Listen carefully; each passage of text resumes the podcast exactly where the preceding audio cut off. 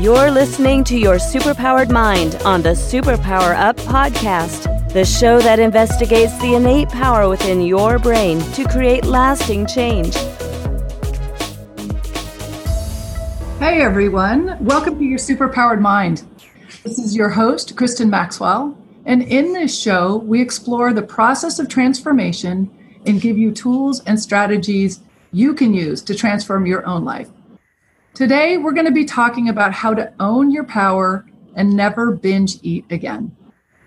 Our guest today is Dr. Glenn Livingston, and I think this is going to be fascinating. He is the author of Never ben- Binge Again, which is a book that has thousands and thousands of five star ratings on Amazon. His in the past, before he wrote this book, he was a psychologist and the longtime CEO of a multi million dollar consulting room, uh, firm, which serviced several Fortune 500 clients in the food industry. He spent decades researching the nature of binging and overeating with work with his own patients and a self funded research program with more than 40,000 participants. Um, his book, as which we'll be go into, ha- outlays an unusual psychological method to stick to the diet of your choice. So I am intrigued to hear more. Welcome, Dr. Glenn Livingston. Please call me Glenn. It's very nice to be here. Thank you. Okay. Thank you. Thanks. So, my first question is always what superpower did you uncover as the result of mastering your mind? You know, I think it's a superpower that we all have, but it's obfuscated by some cultural myths, and um, and it's minimized by the advertising industry and a lot of what goes on in the big food industry. So that superpower was deciding what to ch- how to choose what I could put in my mouth or not. Well, when I when I finally realized that I was in control of my arms and my legs and my hands and my mouth and my tongue and my throat, and that it was only me that could get out the car keys and walk to the car and open the door and start the car and drive to the store and take out the package and walk up to the counter and uh, and, and hand the lady the money and count the change and put the put the junk in my bags and walk into the car and open the car again and start the car and go in the corner of the parking lot and open the bags and put it in my mouth and chew and swallow. When I finally realized that that was actually me and that I had all those opportunities, every little step along the way was someplace that I could intervene and change. I suddenly realized that I could decide on the kind of person that I really wanted to be around any food, regardless of how powerful the uh, cravings were, which are stimulated by you know the food industry and the lizard brain. Um, that I that I really had the ability to decide on the kind of person that I wanted to be, and that we all did. We all did all along. It just because of what's going on in our society, it required more focus and clarity and a little bit of upfront thinking work to to make it happen. So, did, did I answer your question, or what, what was the?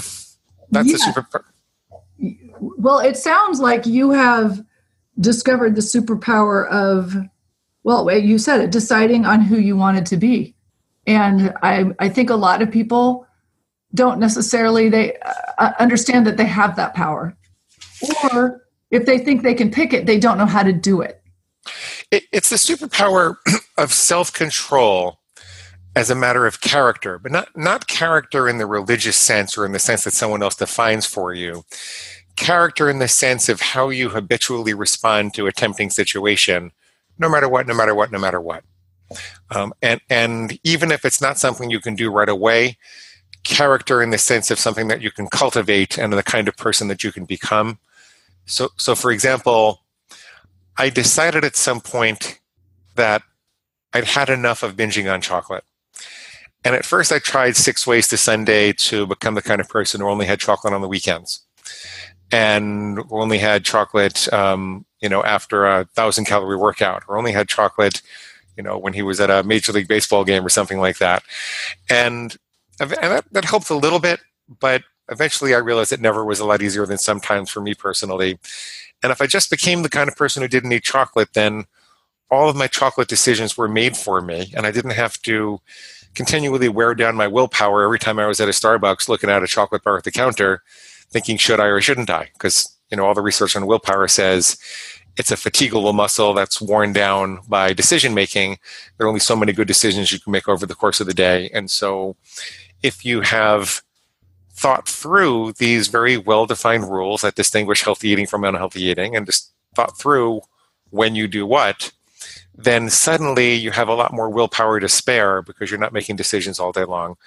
And, um, and then that superpower to become the kind of person that I really wanted to become it left me with a presence of mind where I suddenly felt like I could connect to people even better than I ever had. And I spent a lifetime learning how to connect to people as a psychologist, and it was the most important thing in my life to me was to be able to connect to people and you know help them with their issues. But the food was in the way, and once I stopped binging, my binges usually started with chocolate. That's not the only thing that I would eat, but they usually started with chocolate.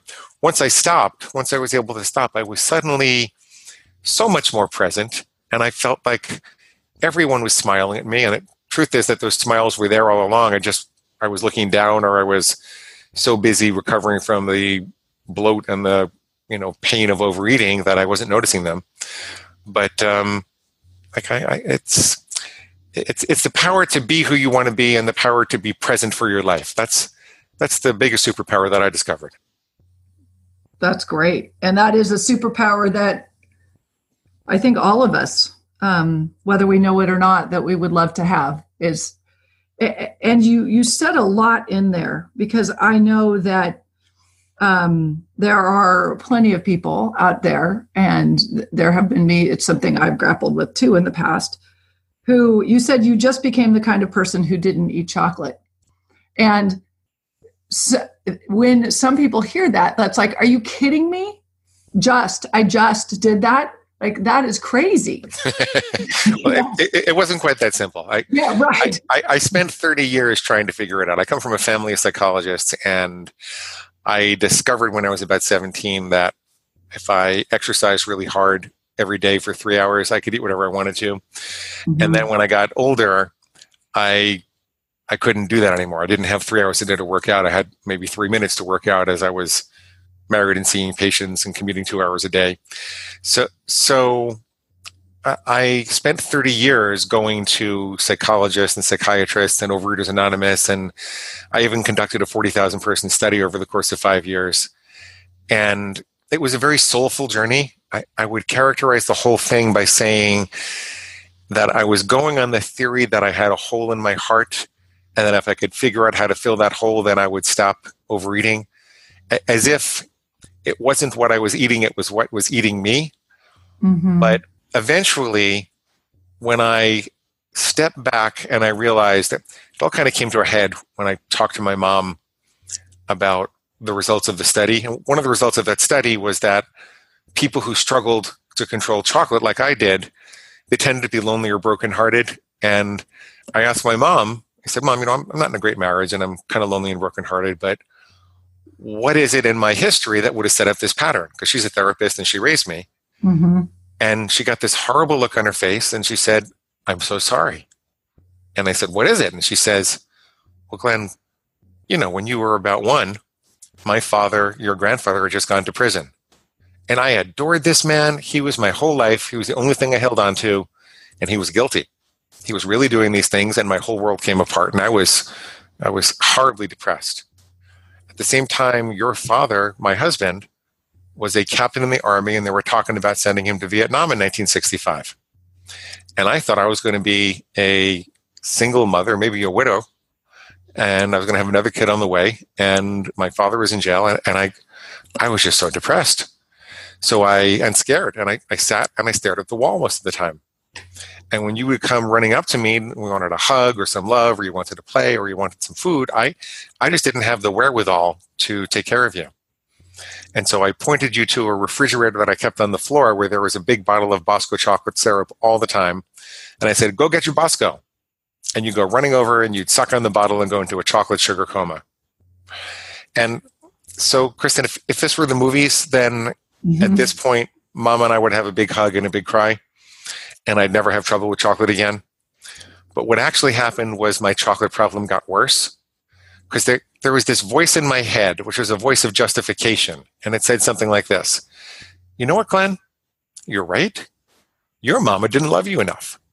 And until you can fill that big chocolate sized hole in your heart, you're going to have to go on binging on chocolate. Let's go get some more right now. Yippee.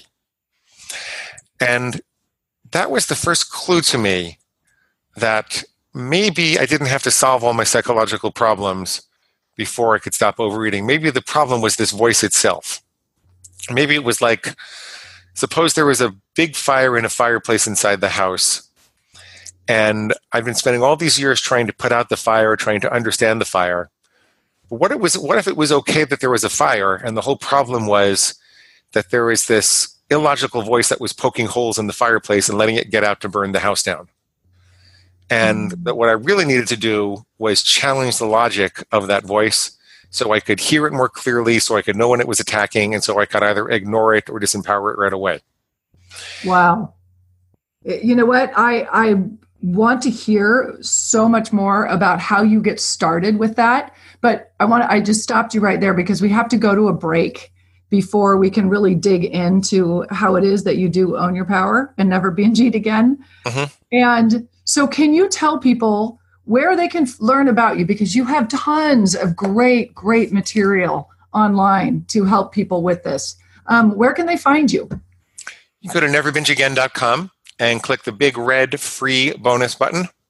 And you can sign up to get a free copy of Never Binge Again in Kindle, Nook, or PDF format, along with a uh, set of food plan starter templates, regardless of what dietary philosophy you're on. There is a set of rules that you can customize for yourself, and a set of recorded coaching sessions because the technique I'm going to tell you about to accomplish this is really, really weird and it sounds really harsh. When Kristin and I talk about it in theory, you're going to say, What is wrong with this woman? Why does she have this doctor on her call? but if you hear me actually coach people through it, you say, Oh, now I get it. This is this is a life giving uh, esteem enhancing hope enhancing process and you know i want to i want to learn more about it for myself. So neverbingeagain.com click the big red button. Great thank you. Definitely if this is you're going to hear more and you're going to want to look this up. So let's take a quick break and hold on are you here to change the world? Do you talk about things like vibration, frequency, awakening, and consciousness? Are you pretty sure you have superpowers? The Superpower Net is unlike normal coaching programs and conscious communities. We provide training, intuitive guidance, peer to peer learning, intensive one on one coaching, and a high vibrational network of people just like you. When you join the net, you get 24 7 access to a collaborative group of people who support you as you master master your personal power and unlock your superpowers. If you're ready to use your superpowers to change the world, then join the Superpower Net today. Visit superpowerexperts.com slash the net to learn more. Welcome back, everyone. This is your superpowered mind, and we're talking to Glenn Livingston on uh, how to own your power and never binge eat again. And so I stopped you before because I really I know that what everybody here who was listening is wanting to know is okay, I every day say I'm not going to eat chocolate or I'm not going to do this. And then by the end of the day, or maybe three days later, at some point, I break down and I have it. So, how do I change that? Well, um, first of all, you got to be really clear on what it is that you want to do with chocolate. Do you never want to have it again? Do you want to try to have two squares a day? Do you want to have it on the weekends? What what is it that you want to do? And draw a very clear line in the sand. And it should be something that if I followed you around all day and Kristin followed you around all day, that it would be really clear and we would agree whether you did it or not. So no, no ambiguity whatsoever. Really clear line in the sand. And then what you want to do is make a solemn oath to not, not to never have another craving again, because you will have cravings, but to separate your constructive versus your destructive thoughts about food.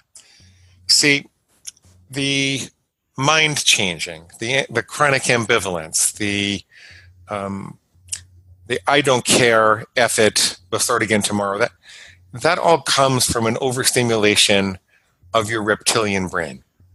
And the food companies today are engineering food substances that are um, they're not really food they're food-like substances and they they're concentrations of sugar and fat and salt and oil and excitotoxins and starch and sodium and things that didn't exist in this concentration on the savannah in the tropics while we were evolving. And what they do is they signal your lizard brain which is the part of your brain that doesn't know love it's the part of your brain that only knows survival eat, mate, or kill. That's mm-hmm. what the mm-hmm. lizard brain thinks when it sees the chocolate bar on the counter. eat it, right?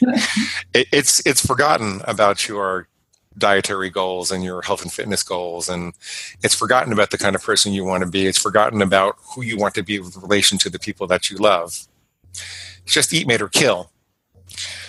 And you need to understand that when that's activated, that it it's just a bodily organ generating a biological urge, just like your um, bladder generates an urge to pee, or your ovaries or your testicles generate an urge to kiss an attractive person. And that that organ is not in control. You're in control. You can decide when and how and where and in what way that urge is going to be expressed. There are some urges that you can't ignore entirely, like you can't ignore your bladder entirely because your bladder will tell you otherwise eventually. Similarly, you have to eat, you have to keep your blood sugar up, or eventually all of these concentrated forms of blood sugar will look more and more appealing, and your reptilian brain will say, This is a matter of survival. I don't care about your goals and plans. So, a lot of the things that we find with people who have that reversal of intent, who continually change their mind, when you go back and you analyze the day, they haven't really had enough to eat. They haven't had enough enough healthy things to eat. They let their blood sugar go too low, and as a result, their body was forcing them to be less discriminating. So there's that. Make sure that you're well nourished, reliably nourished. That you're not trying to fast for half the day and then find yourself, you know, irresistibly tempted at a Starbucks. Um, so now, if you're if you're willing to separate from that organ and you recognize that it's not really a game of loving your inner wounded child. There are associations with food and your inner wounded child, and you can learn a lot about yourself, but it's not really associated with stopping because we're not eating just for comfort, we're eating to get high with food. Mm-hmm. And and and and so if you give that if you give that inner um, your lizard brain, if you give it a name, so that you know it's very separate from you. I, I call mine my pig I call mine my inner pig, and the things that it squeals for are, are pig slop. And when my pig is when my pig says, "Hey, Glenn, you worked out hard enough to have a bar of chocolate," I will say, "I don't want that. My pig does. My pig is squealing for its slop, but I don't let farm animals tell me what to do, and I never eat pig slop." And as crazy as that sounds, it, it gives me those extra microseconds at the moment of impulse to remember who I am, who I want to be, what I wanted to do with chocolate, and make the right decision if I want to. So that's a lot of that's that's really how it works, and it's it's more of a game of ruthless domination. Um, it's it's you think of yourself like an alpha wolf, the leader of the pack, and the the pig, your reptilian brain, is like a challenger for leadership. And when when a challenger in a wolf pack tries to take control, the alpha wolf doesn't say, "Oh, it looks like someone needs a hug." you know, it doesn't go over and kiss him. It, it snarls at him as if to say, look, get back in line or I'll kill you. This is not a game. You get back in line. And that's that's the aggressive attitude that you need to have. At least that's the one that's worked for me and thousands of other people. That's the aggressive attitude that you need to have to take control of the um, take control of the lizard brain. There, there are one or two more things you can do that are helpful. What you need to understand is that the addiction to overeating or binging is not just an addiction to overeating or binging, it's an addiction to the feast and famine cycle.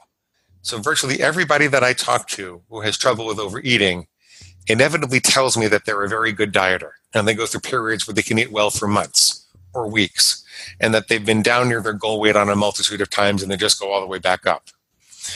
And they don't realize that they are signaling their body that we live in periodic times of starvation. Maybe not completely starvation, because maybe you know they're having a very mm-hmm. low calorie diet.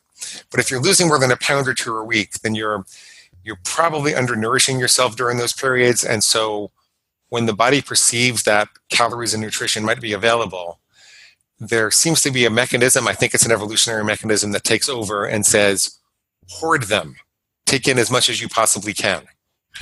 And so if you don't want that mechanism to kick in, then you have to let go of the famine part of the cycle also. You have to keep yourself regularly and reliably well nourished.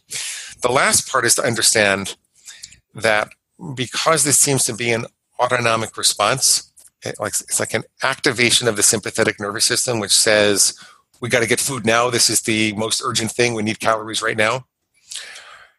That the parasympathetic nervous system has the ability to override that.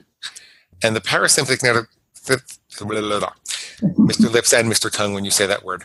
The parasympathetic nervous system is the part of us that calms us down and cools us down and takes us out of that emergency status. So we're not in fight or flight response anymore. There's no emergency.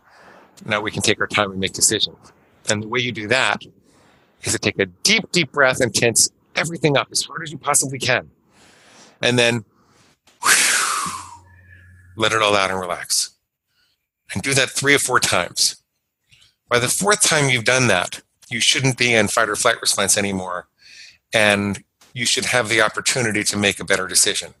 By that point, you should realize I don't want that. My pig does. I don't want that. My reptilian brain is squealing. Let remember me remember what I wanted to do.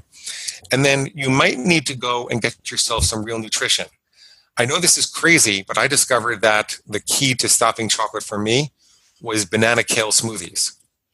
Every time I started to crave chocolate, I said, okay, well, this is not going to this is not going to satisfy the craving, but it's going to take the edge off of it so it's tolerable. And I'd have a big banana kale smoothie. And six weeks later, I find that I was craving banana kale smoothies instead of chocolate. So you don't have you don't have to believe me. Every bone in your body can say I'm full of it, but just try it. There's usually some underlying nutritional, authentic need. It's like like when a smoker stops smoking, it's really helpful if they take deep breaths of cool, fresh air every time they have a craving because they're undoing the biological error that confused smoke with oxygen. And that's what we're doing here. We're undoing that biological error that's confusing all of the industrial products with the foods that we really need in our life, which are usually some form of fruits and vegetables. Right. Wow. It, it sounds, I mean, it makes um, sense when you when you lay it out and i'm sure for some people it's that still seems a little bit impossible but what i heard you say that really seems key is getting to the point where you set and this is what i work with with my clients is saying you have to have such a bright line on what the rule is like you said that there is absolutely no ambiguity whatsoever so for me the line I have set is I don't get I have the same I don't have sugar and I don't get wine during the week. It's a weekend thing. Mm-hmm. And that is my rule. And that was my rule for years. And the really thing that's very funny right now is I have just this week gone, hmm, it's the holidays. And I've backed off, but it took me a few years. So I'm realizing I need to go back and re- reset that line again because otherwise you've got your brain constantly trying to talk you out of it. I guess you're pig, right? Yes. And I'd like to say two things about what you said. First of all, you don't have to believe me. You just have to try it. Mm-hmm. You don't really have a lot to lose here. And and what if I'm right? So you could just take a leap of faith. Secondly, it's really important to understand that feelings aren't facts mm-hmm. and that the industry is taking advantage of the way that we're set up to feel. We really can be manipulated in such a way as to believe that our nutritional needs are satisfied from a bag or a box or a container. And most of our society says that they don't really like fruit and vegetables anymore. So something's going on. If, if you look at the animal studies on what happens when you short circuit the pleasure mechanism in the in the animal brain, the mam- mammalian brain. Mm-hmm. You put an electrode in the pleasure center and you wire it to a lever. Those animals will press that lever thousands of times a day to the exclusion of their survival needs.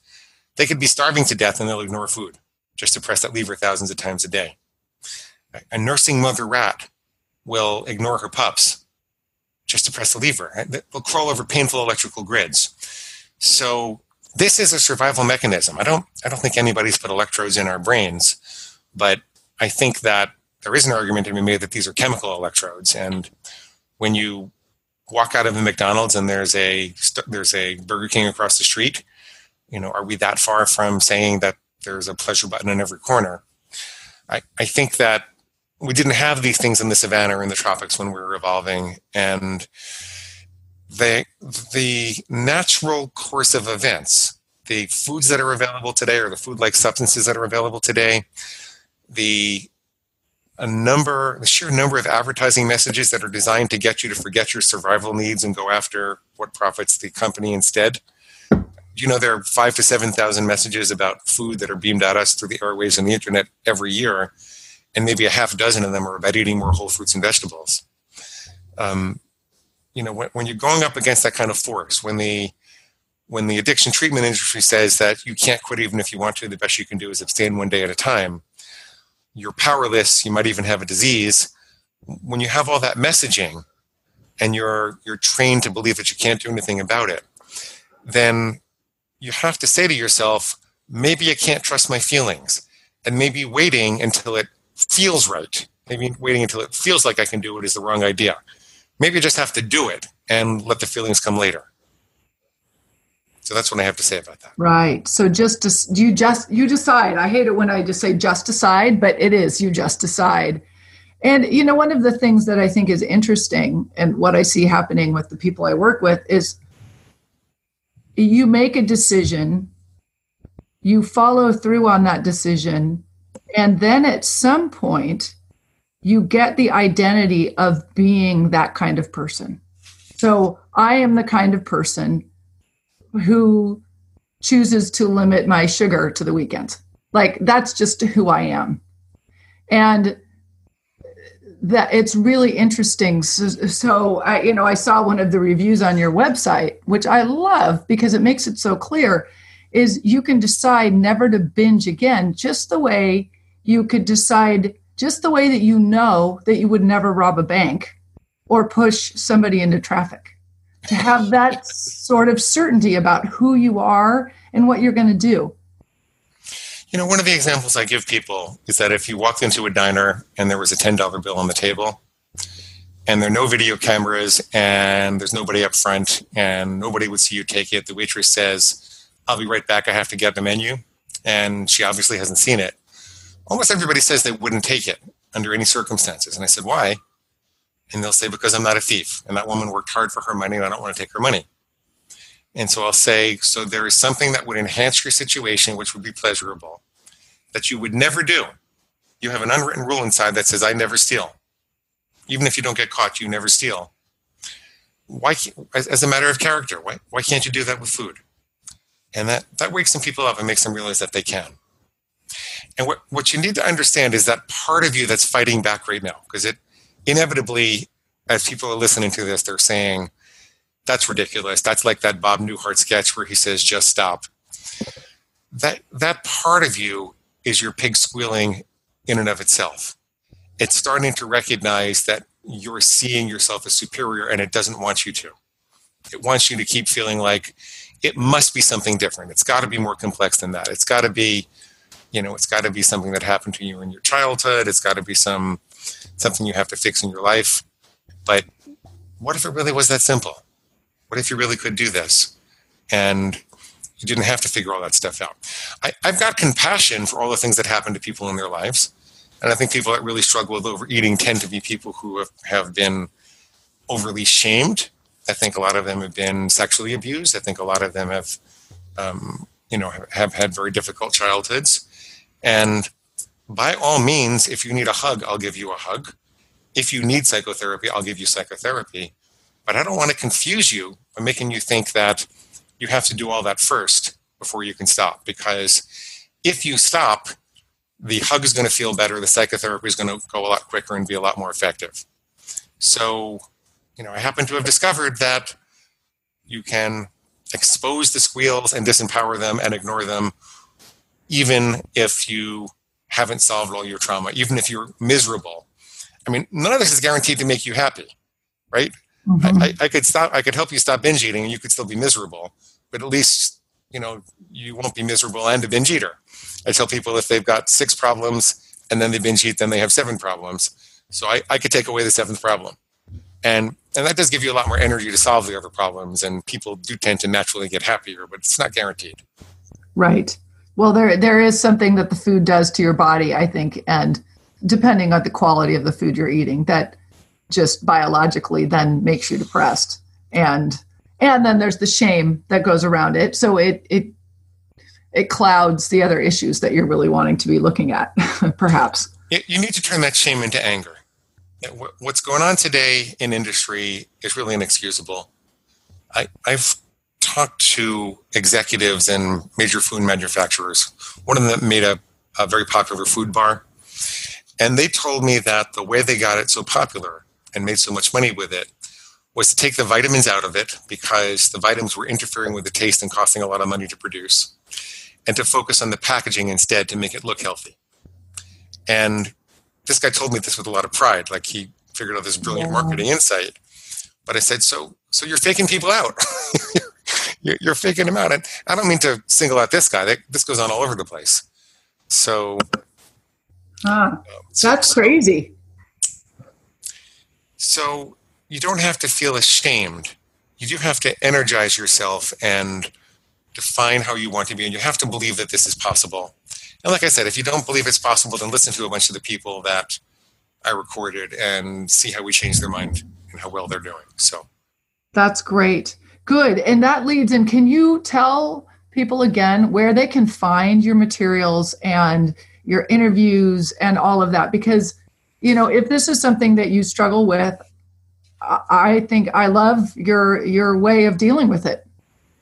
Neverbingeagain.com. Everything's at neverbingeagain.com. Click the big red button and sign up for the free bonuses. Thank you so much, Glenn. I have really loved talking to you. Um, I think you've got a lot of people really thinking and questioning and um, maybe thinking, okay, I can do that. I can try that. So thank you for being here. And all of you listeners, thank you also for being here, for wanting to um, take charge of your mind and how you live. And go out and remember that you do hold the power to change and transform your world. Are you ready to discover your superpowers? Go now to superpowerexperts.com and take the superpower quiz today.